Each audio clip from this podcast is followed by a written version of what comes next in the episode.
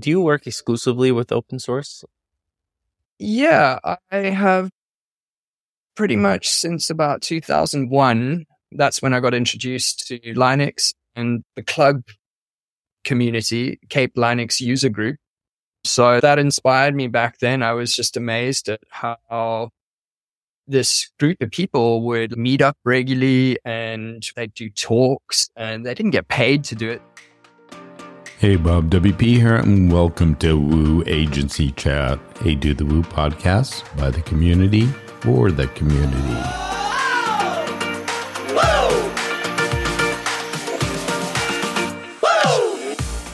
Today's show is brought to you by GoDaddy. Whether you're just starting to build that Woo shop for a client or looking to expand or scale an existing site, GoDaddy's e commerce hosting solution is there for you and your projects and Weglot, who is known in the WordPress and WooCommerce space as the solution to help builders turn client sites into multilingual shops.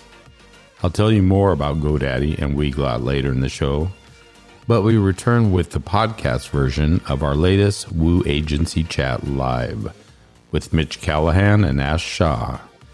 As with any of our agency chats, the topics in conversation cover a lot of ground from tools they use, a bit of AI, remote work, and lots of insights into their teams and their companies. So let's tune in with Ash and Mitch. Greetings. My name is Ash Shaw, uh, and I'm co hosting Do the Woo Agency podcast with Mitchell Callahan, one of the co founders of Saucal. They're a Woo expert and WordPress.com VIP agency. Um, Mitchell co-founded Saucal with Dominique Sauter in 2011. They focus on delivering top-notch WordPress and WooCommerce solutions to an enterprise market. Currently, Mitchell is living and working with in Lisbon. He moved there. When did you move there, Mitchell? Do you want to tell us a bit more about that? Yeah, sure. I'll jump into that before I'll introduce you a little bit. So, Ash, I met this crazy guy in, I think it was Berlin, but no, it was in Belgrade the first time. And that was cool. And then we hung out in Berlin. But if you've ever seen Ash, he's probably got a bike in his hand because he's an avid biker, which is really cool. And I'm not talking like light work, like he does like really long distances, which is uh, super impressive. But Ash, the reason why we've met is he runs Lightspeed Development, which is also a WordPress agency. They focus primarily on WooCommerce. They used to have a strong focus in the tourism industry, but they've since diversified. COVID was a, a, challenging time for Ash, which I'm sure he can shed some light on after. He's been running this agency for a while, I think like 2003. And uh, your wife later came on as a partner in around 2010 ish. And here we are. Yeah. Uh, to answer your question, I'm, I'm originally from Canada and now I'm living in Lisbon in Portugal. And I think like a lot of people, there was uh, the changes in, in how they lived their lives during COVID. And I decided to leave Canada and move to Portugal. Yeah, a lot of foreigners have been moving to Portugal with the beneficial tax laws for out of the expats. A few of my friends have moved there from South Africa, bought land. A friend of mine from the tech industry, she actually bought a, a working vineyard and restored a couple of hundred year old house that's on the property. That's amazing. So, yeah whereabouts are you staying in Lisbon? In the heart of the city or? Yeah, right now I'm like pretty much in the center of the city. It's been good for networking. Funny enough, now that I'm here, I have much, many more people visiting me than I ever did when I was in Toronto, Canada. So in that benefit, it's nice, but um, I very much love nature. So like your friends did, I'm going to start exploring the countryside a little more. I think on that note, then let's, let's dive in because right now you're in Thailand. I'm living in Portugal. And we've both built lives for ourselves that allow us to live that life, which is, which is incredible. I, I guess for one, we're decentralized and we work more or less on an asynchronous schedule. Can you tell me a bit more about your agency and how that works? Yes. In 2014, it was more like the New Year's of 2013, 14. My wife and I did a trip to Brazil and I read a couple of books that changed my life. Firstly, the Four Hour Work Week by Timothy Ferriss, and then the 80 Principle, 80 20 Principle by Richard Koch. And those two books sat in my mind. And, and when I got home from this trip in the first part of uh, 2014, I messaged my team, or, or they were still coming into the office at that point, and I told my team, listen, we are going remote. So you guys are no longer going to be coming into the office and we will be working from home. And that was a bit of an adjustment. We were using for project management and task management and all of that. We were using Asana. It's a, a great tool. We actually started using it back in 2012. One of the co-founders of Facebook started that, started Asana. And since then, it's been our main tool for project management and also largely communication because we use a free version of Slack. Our messages disappear after 10,000 messages. So to star things in Slack, it doesn't really work for us. We also use a free version of Asana because we don't need the paid features. And what we've done is over the years, we've formulated a way of working where the team simply update status of tasks as they go. Either they tag a teammate because they want to engage them for feedback, or they simply say it's a lead that is in the as a task. And every time you engage that lead, leave a comment just saying, sent an estimate, had a call, something like that. Maybe there's a point where you need to engage a teammate to say, take a look at this and I need your feedback. But when the guys, when they're flowing with that, there are times where it's difficult when work is really pumping. But most of the time, we try not to overload people so that they are able to get to this kind of communication. So along with Asana, we use Figma and GitHub and Figma we use the comments functionality and also dev mode and a few tools that are built into that to alert each other when designs are ready or when things need to be looked at for approval. And then with GitHub, using effective GitHub workflow means creating issues or enhancements or bugs or whatever you need to. And then using, we use their projects functionality to map out on a Kanban board current tasks that issues that are being worked on as well as pull requests. So when we merge those pull requests and close the branches, all of those notifications feed through to a channel. And when I speak about this, I'm mainly speaking about our open source product development because we don't do this type of workflow with GitHub, uh, GitHub for our client projects. It makes more sense for our own uh, open source software. Yeah. Do you require any time during the day where you guys are synchronous? Do you need some overlapping time or are you able to do this completely on different schedules? Yeah, that's a good question. Because the team, even though we're remote, we are all based in South Africa we were spread out over Brazil and Chile and South Africa at one point. But then COVID hit and we scaled back the team and now everyone's based in the Western Cape in South Africa. So in the morning at 8.30, we'll have what we call a stand-up meeting. It's, uh, you might have heard of stand-ups. And, and everyone needs to be there? We try. Our system administrator, for example, he doesn't really need to be there, although he posts a stand up to Slack.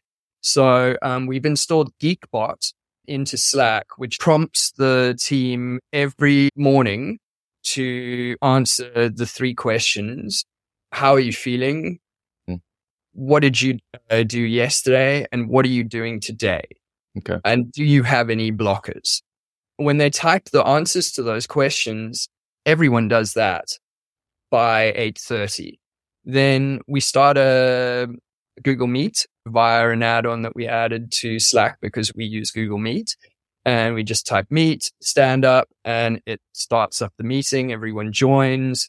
Some days I don't join. Sometimes my wife doesn't join, but pretty much always I have my development team and my project manager joining. So they'll run through what's already typed and posted to a Slack channel. And that guides the discussion. So it's what we ask each of the team members to do before the meeting is just read through their teammates' stand ups and thumbs up or put whatever little emoticon they like. My wife uses a B because her name is Barbara. My sysadmin uses Batman because we call him Batman. So is this the only synchronous part of the day? Yeah, this is pretty much the only time. Then uh, what we do in the stand up is say there is an item on today's plan where it requires that person to interact with another person. We'll at mention their name and say need to meet. And that will trigger an interaction either during the scrum to agree on a time and the guys, they pretty much plan their own schedule. We don't expect them to work a rigid nine to five kind of job. Everyone has different highs and lows in their day. As long as they're online for the stand up meeting, that's fine. And if they agree to any other meetings, that is also you agree to the meeting. So stick to that.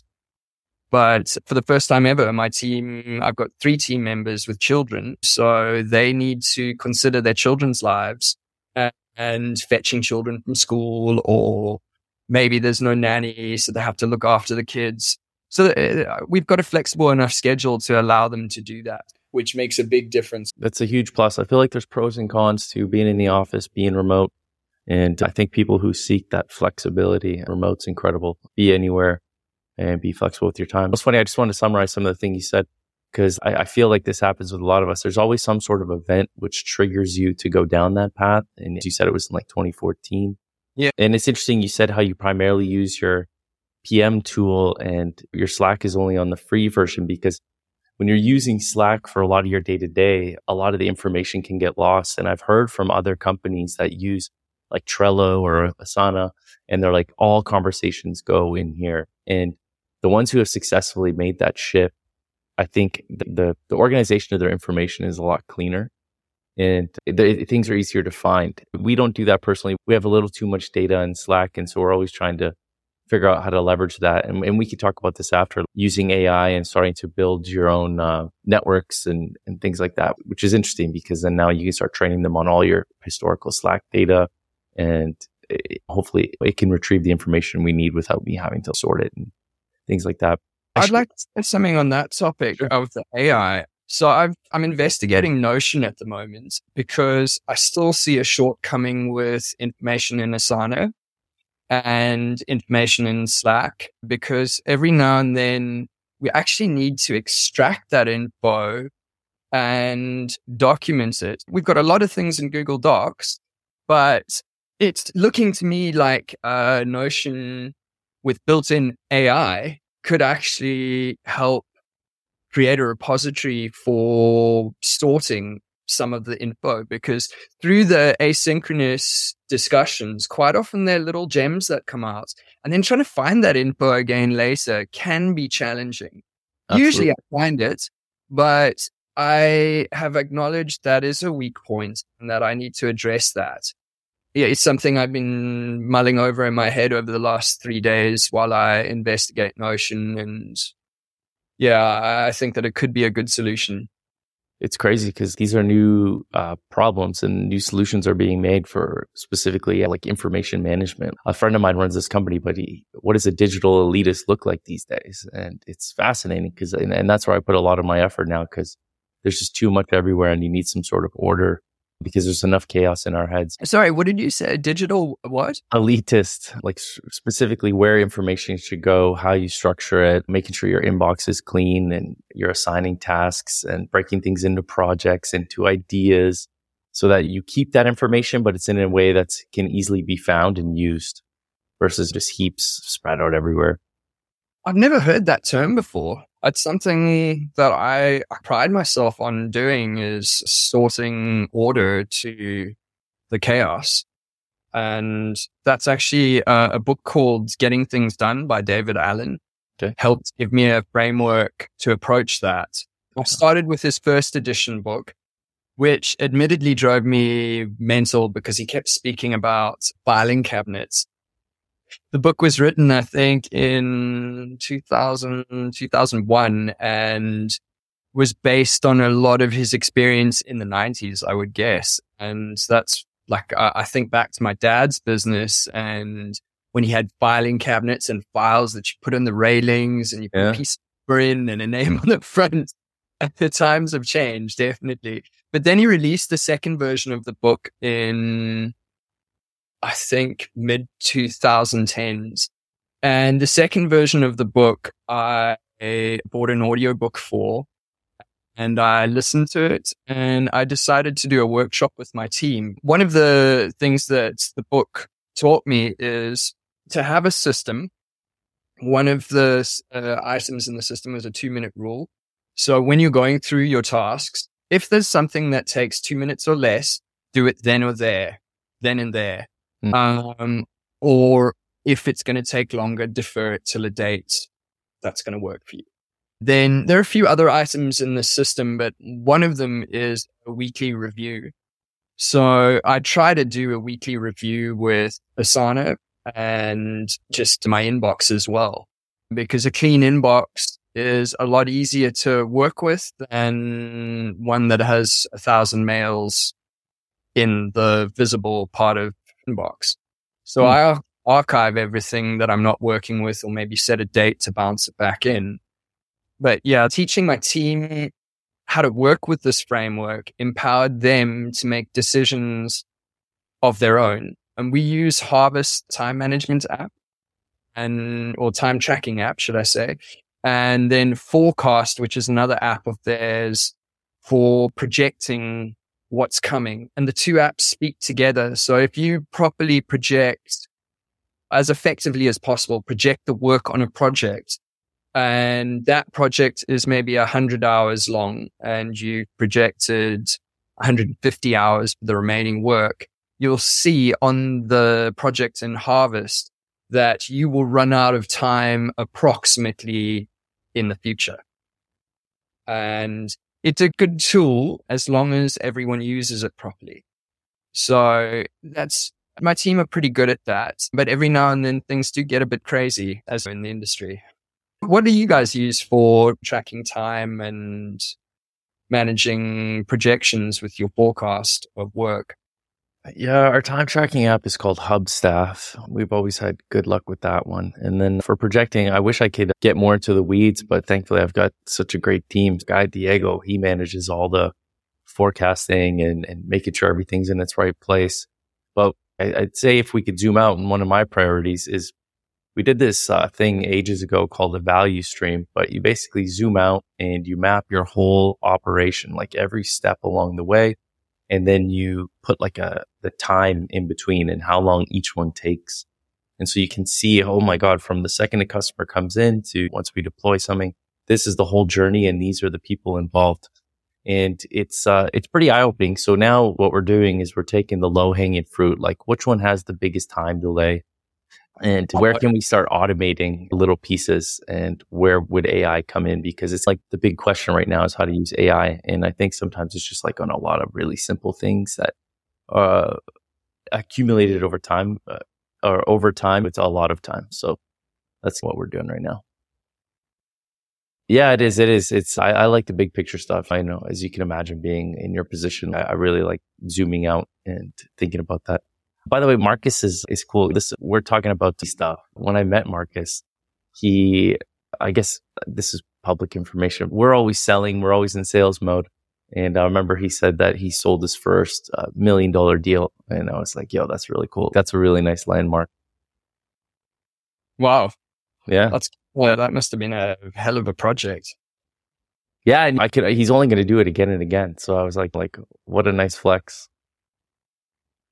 Yeah, that's, I wish I could say that we are able to sell those kind of deals in South Africa, but the truth of the matter is it's a bit of a challenging market in South Africa. Um, we have load shedding, which means we have some days up to 12 hours of no power. So how do you mitigate that actually? You're being a digital nomad, you work online. One of the most important things is internet access. So in order to have that, you need power. Well, yeah. So everyone in the team has a S for their router and everyone works off laptops. Is that a requirement to work with you? No, it's just because uh, we bought them a UPS router um, for the router because okay. otherwise they couldn't work. So when the power goes down, if there's still power going to your router, it's not going to affect the internet because the line still works. Sure. So if you're running off a laptop, the laptops will run for the four hour, four and a half hour power cut. They, they schedule them over the day. So they don't all happen at once. And it's not every day we have 12 hours. It depends on this load shedding stage. So we have stage one to six.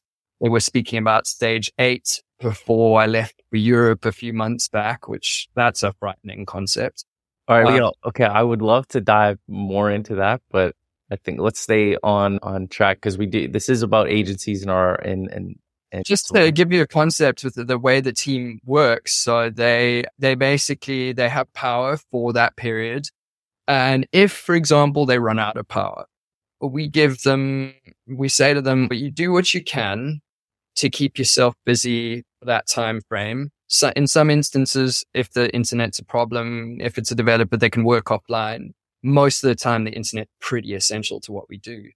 We've managed to get around that. And my team, if they were offline for any amount of time, they'll just go and do something else and then come back to their work when they can. I'm very fortunate in that sense. I've got a very dedicated team and I don't have to worry about them. They just do their work and they work around the challenges. I'm, I'm sure a lot of companies don't have that, but I'm just very fortunate.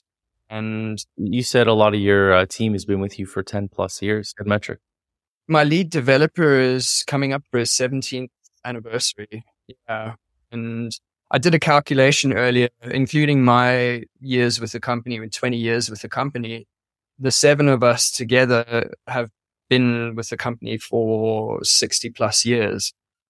It's a lot of accumulated manpower. Yeah. And also over that time frame, we've been able to just adjust our workflow year on year and what we've discussed in the past, you and I, Mitchell, at the events is how the WordCamp events have facilitated innovation and improvements within our business.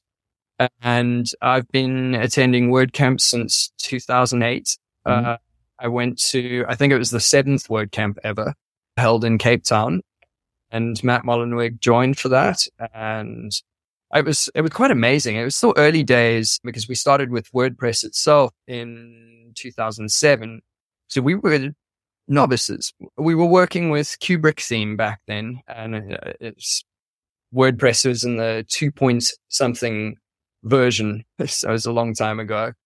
And then I rebooted the uh, Word camps in Cape Town in 2011 and did another one in 2012 after that, I handed over to the community and various people in the community continued the events. That helped recreate the community in Cape Town or in, in the Western, in South Africa. And in 2014, the year we went remote, I attended the WordCamp San Francisco. That was another one of those moments in our career where our trajectory changed. We there would there was a contributor day, there were two days of conference, and then I managed to get invited to the WordPress summit where we decided the roadmap for WordPress for the next year. Cool. Did you attend the WooConf in that year in 2014 in San Francisco? No, my first WooConf was in Austin. Okay. When was that? And I think that was like 2016, I want to say. Cool. Yeah. WooConf was great. We could go down a rabbit hole with that one.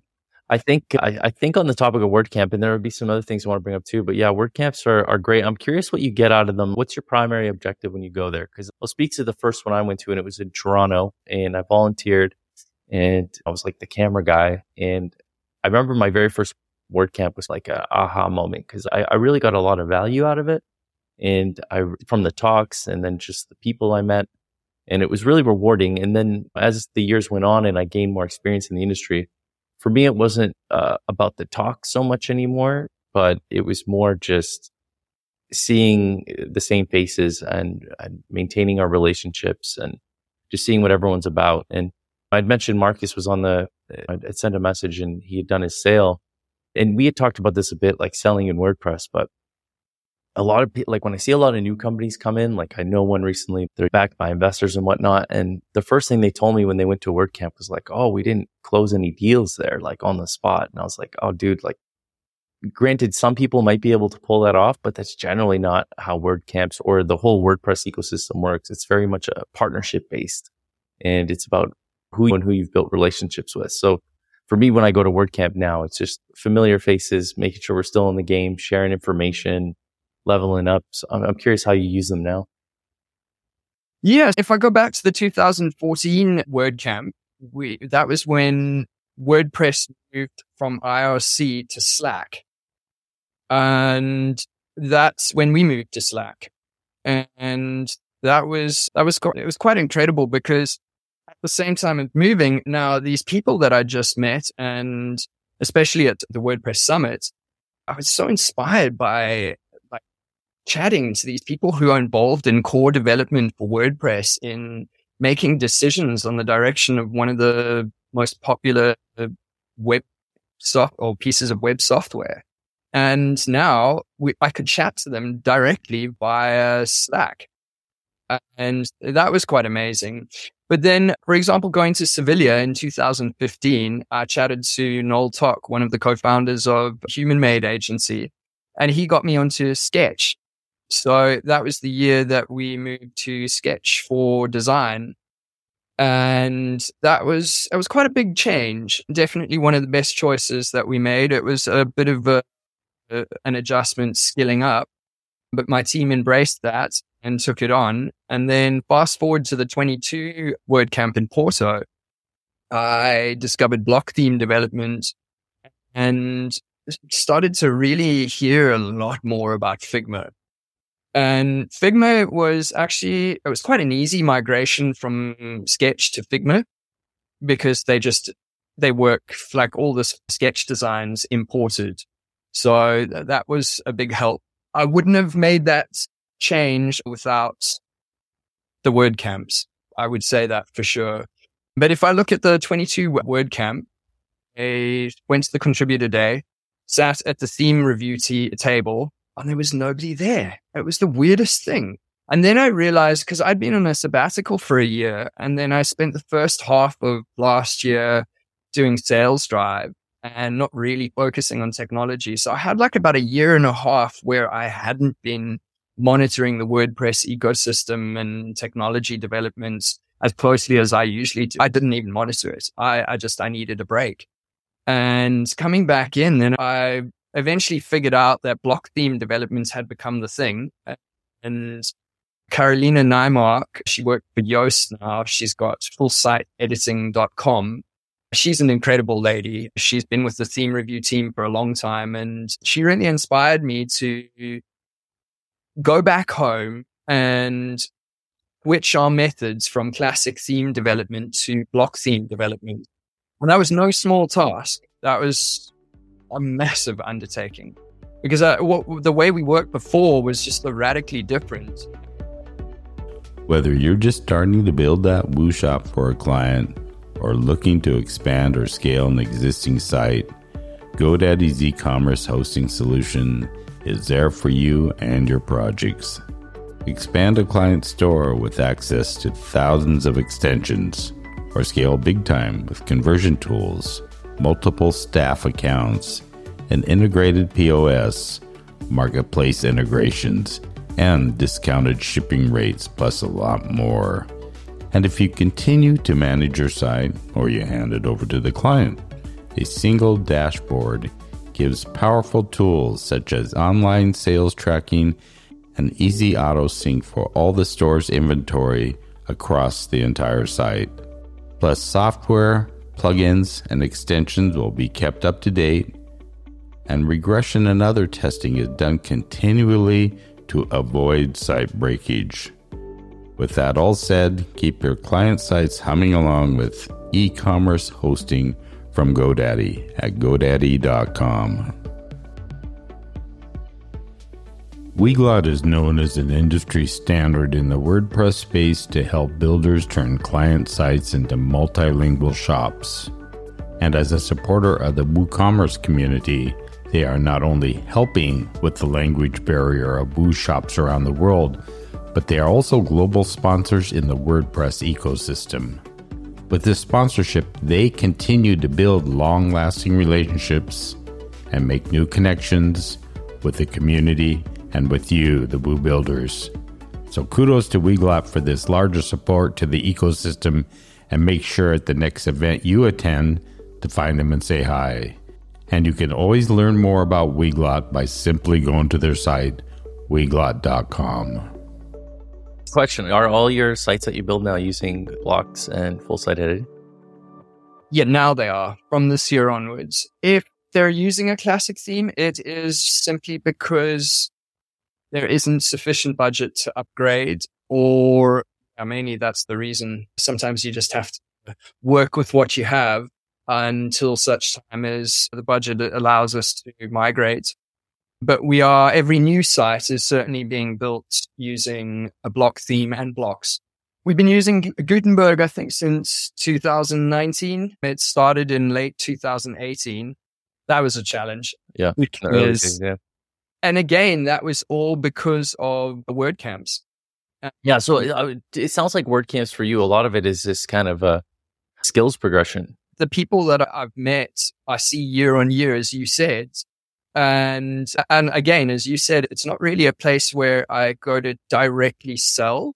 I will bounce ideas off people. I'll pitch them something I'm working on.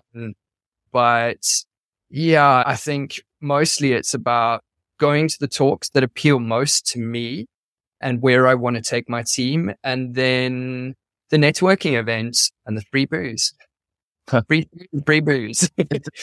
F- funny though, are there any events you go to that are maybe uh, WordPress events outside of WordCamp or completely outside of the ecosystem that directly benefit your business? We used to have WordPress meetups in Cape Town, and Jonathan Bossenger has just started rebooting those. I haven't made the last couple, but yeah, WordPress meetups, they're hosted via meetup.com. I've been to some in Europe and I've been to quite a few in Cape Town. I've organized them in Cape Town, should I say. Those I find are more networking and more social. In the social interactions, we definitely speak about tech, but it's actually just really great to chat to peers. And whether we talk about business or not, you form that connection and bond. And the next time you see each other, it, it just grows. It's good. It's good to hang around with uh, other people in the industry. You can talk about similar challenges and how they're solving them. So that's cool. Yeah. Cause I know one, one event that is, is popping up now more is the enterprise events, which happened before WordCamp. And yeah. we really move into that market I know WordPress has successfully done it. WooCommerce is a little bit different. We work more or less on very medium enterprise businesses and we're very much focused on moving WooCommerce to the enterprise. There's some great uh, changes coming out now, like high, high performance order storage and cleaning up how the database manages information, which is great. Um, but yeah, I, th- I, th- I th- I'm super excited for the future of WooCommerce personally because I remember in the earlier days over 10 years ago, and it was very much small niche sites. And then a lot of those sites have now grown up and they're making, uh, some of them are millions of dollars a month and using WooCommerce, no problem. And now I'm like, okay, how do we get to the really big businesses and how are they using this, this software? Because I, I, like for me, like I, I want to ask you, like, why, like, our most productive hours in the day, we can build any type of anything we want. And we choose to spend that time on WordPress or in WooCommerce. Like, why do you use WooCommerce? We were using WP e-commerce pre 2012 and being based in Cape Town, the Woo Themes agency, mm. not agency, Woo Themes company was based probably 500 meters down the road from me. They had an office there. Not that anyone went to the office, but they had an office there and it was, it was really, it was great that they launched WooCommerce at the WordCamp 2012 that I that I organized. Uh, and I made the decision because I supported Woo Themes to switch from WP e-commerce to Woo Themes or WooCommerce. And it was in the beginning, it was a little bit limited, but I think that they've grown from strength to strength.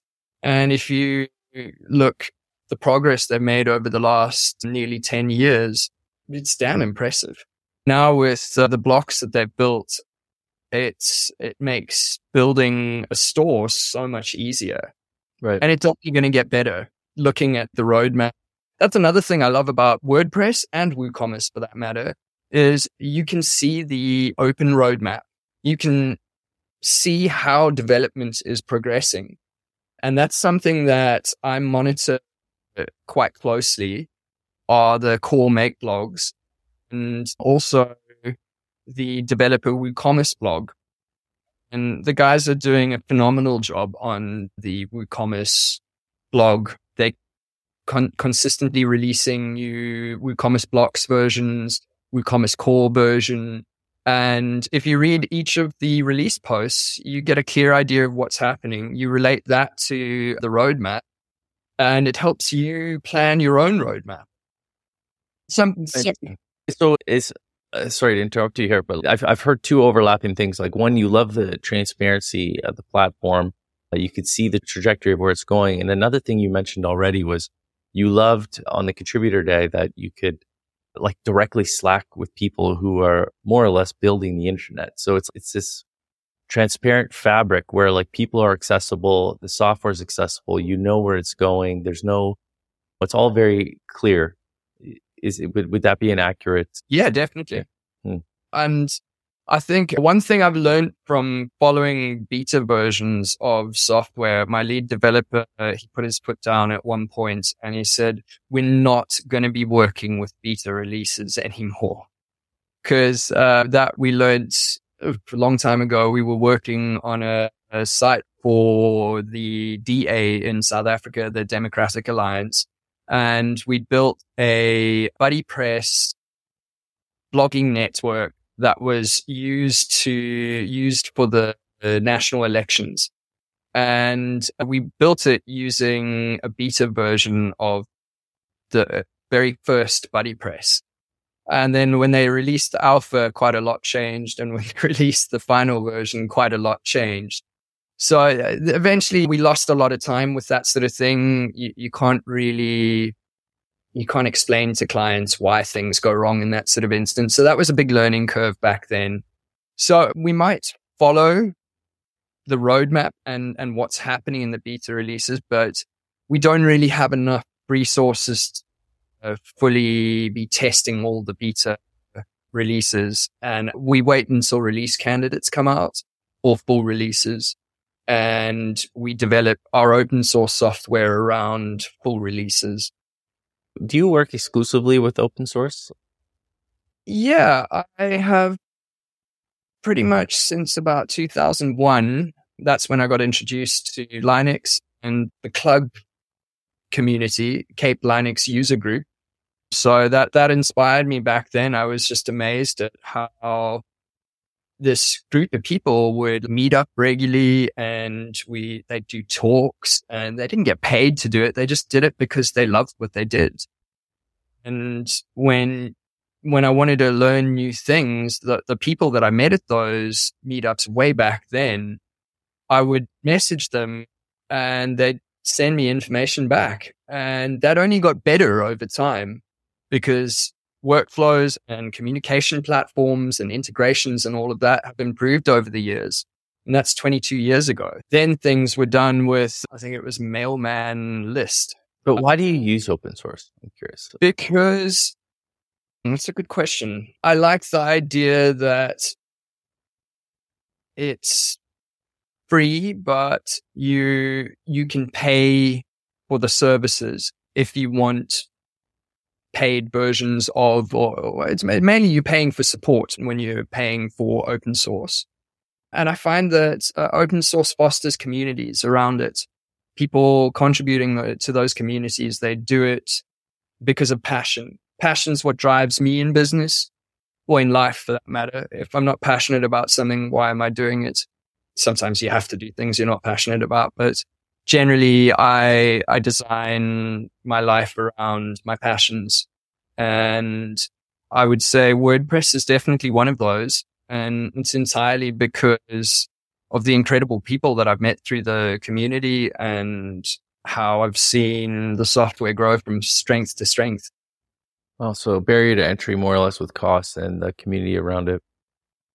Very cool. Yeah. I guess on that note, then what do you see as the future of commerce? And I know a lot of the listeners here are technical and this is agency chat. So let's try and weave it in with like agency trajectory. But I'm curious your your future of WooCommerce, e-commerce, WordPress, and like how are you going to leverage that your, at Lightspeed? Yeah, that's something that I plan on figuring out over the next couple of months. I've, I, yeah, with what we'd mentioned earlier, COVID decimated the tourism industry. That was one of our main focuses. And we've been struggling to be, bring in business on that front that is sufficient to fund fund the kind of stuff that we want to do on open source. So now we're shifting our efforts towards WooCommerce and block theme development and blocks.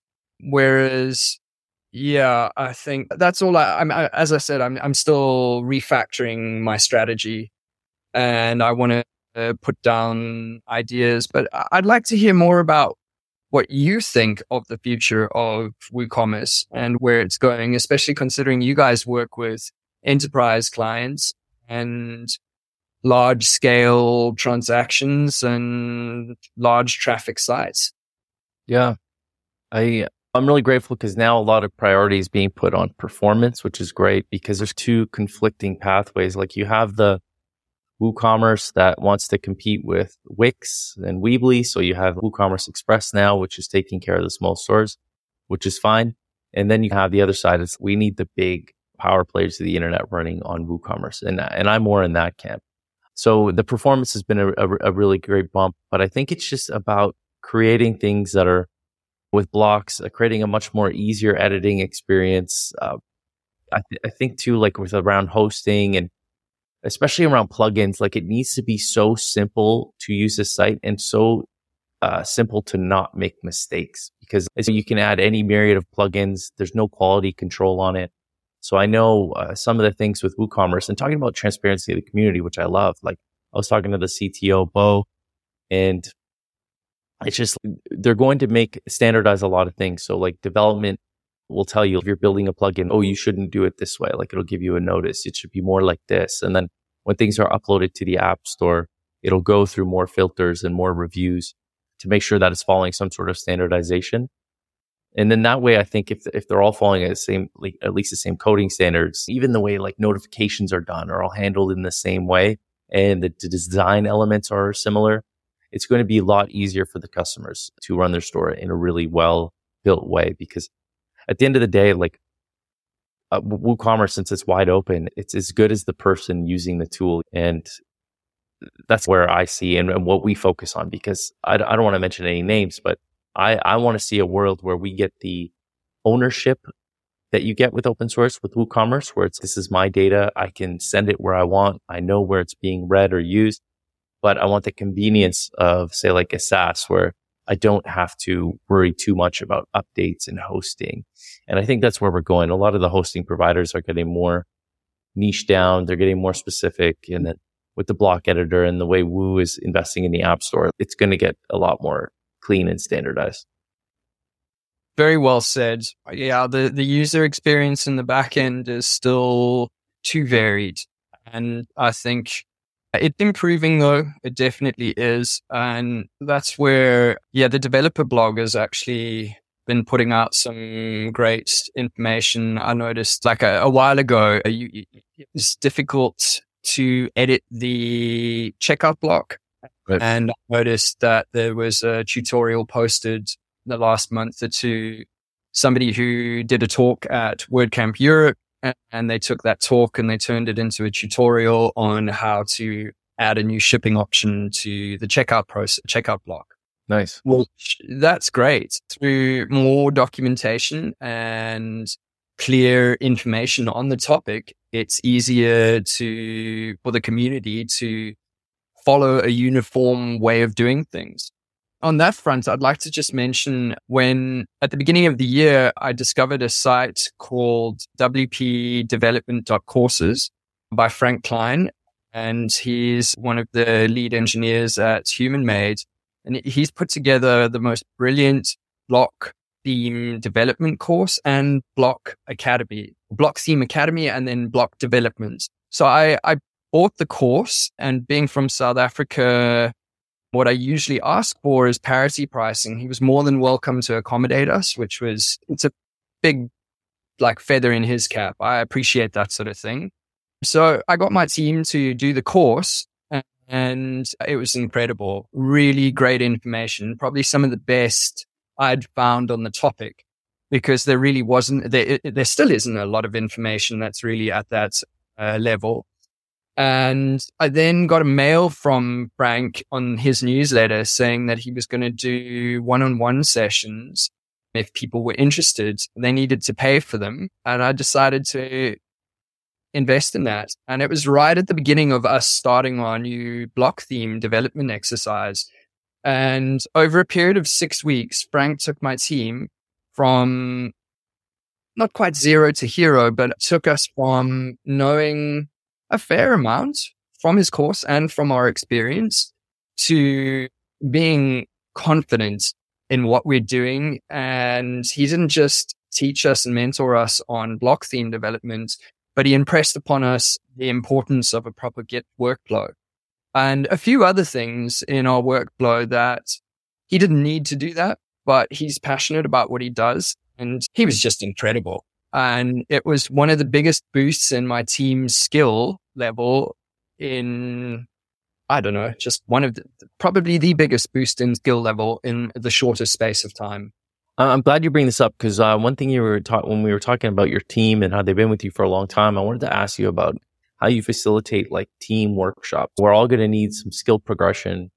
And it sounds like you just hired a consultant and did you do like a whole group class and you all just rallied around it together because i'm curious how you implement these like educational strategies for your company that that was a, a one-off scenario where we i made sure so it's four sessions over six weeks and they were about an hour to an hour and a half where we prepare in advance topics that we felt we were unsure of mm. and we included maybe a little bit more than we could with uh, in the hour, but we prioritized the ones that we had to do. So we went into the session and we'd cover the topics and make notes. Everyone would make notes, their own notes.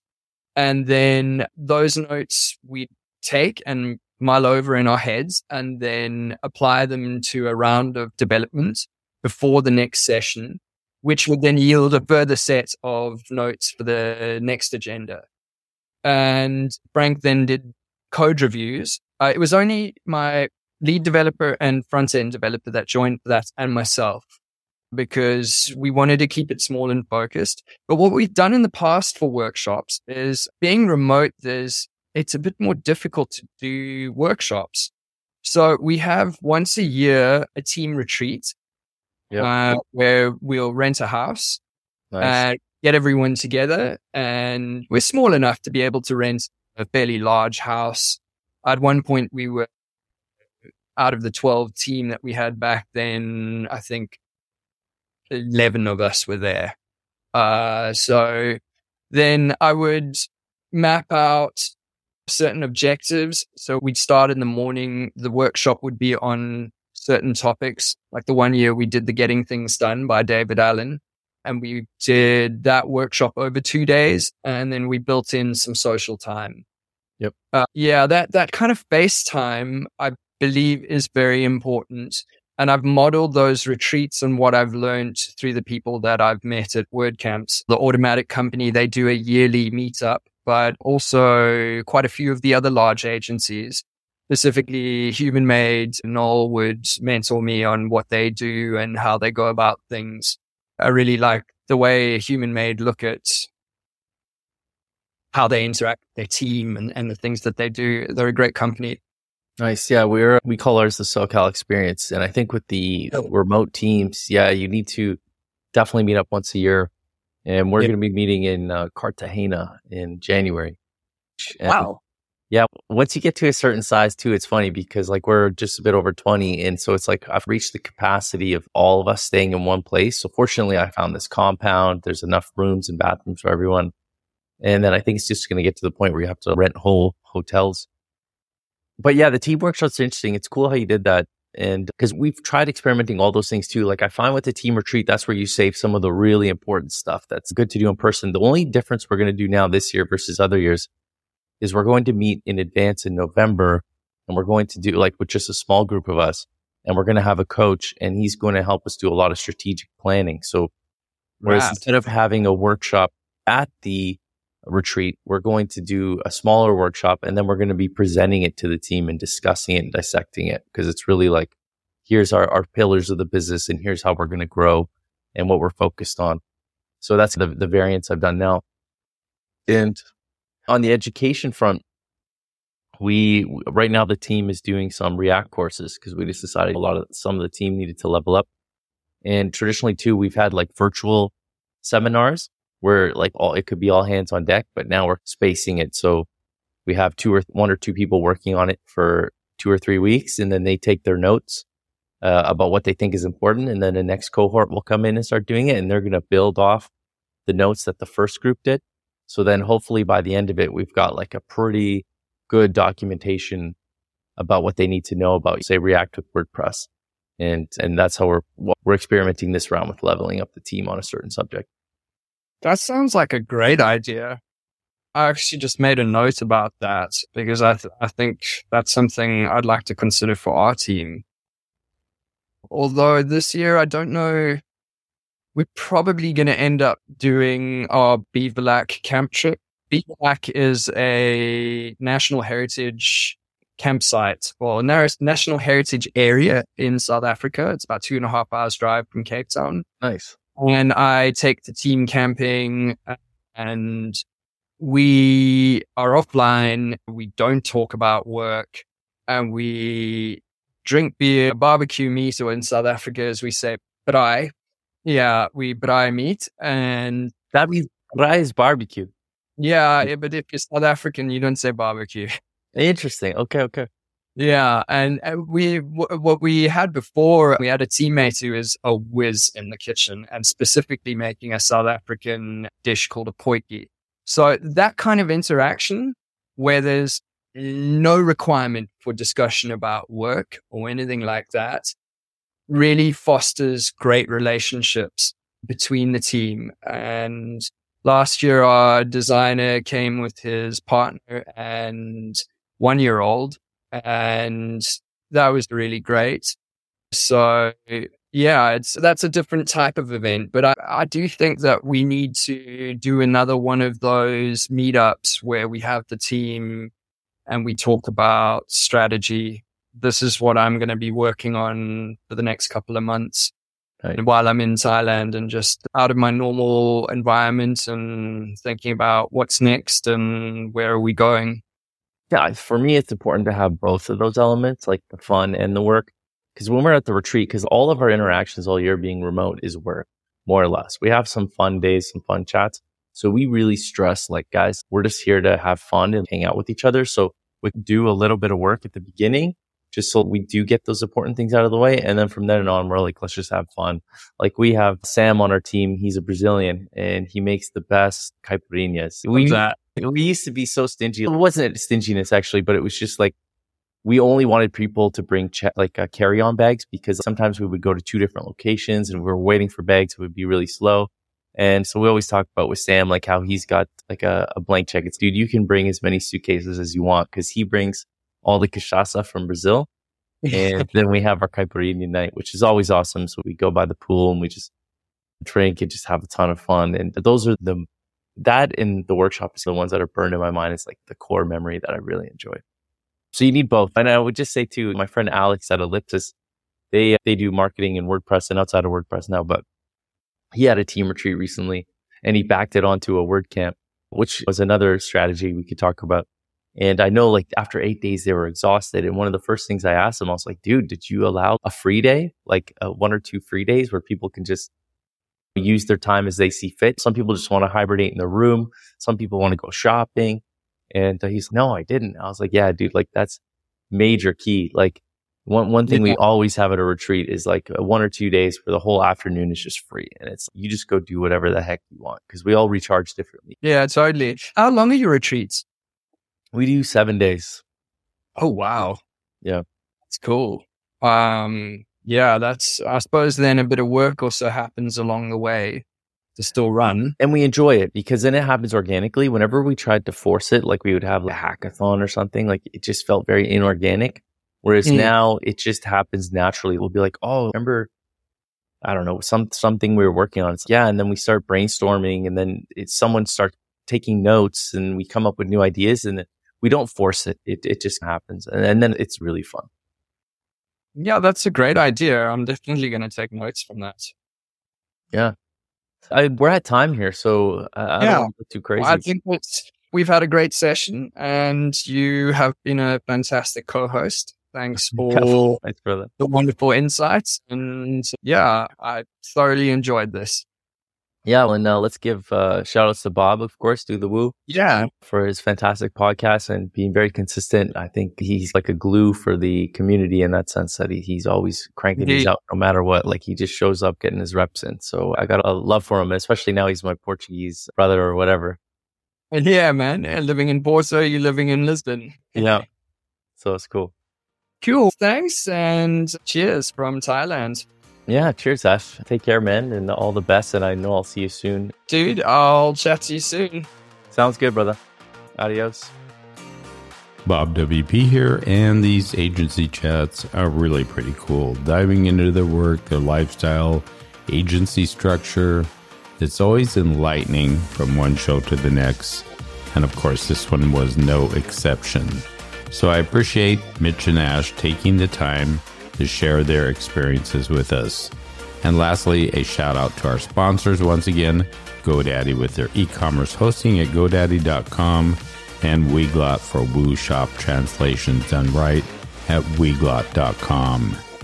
And if you do check out the site, you can also catch our Woo Agency chat live on video. So until the next time, keep on doing the woo.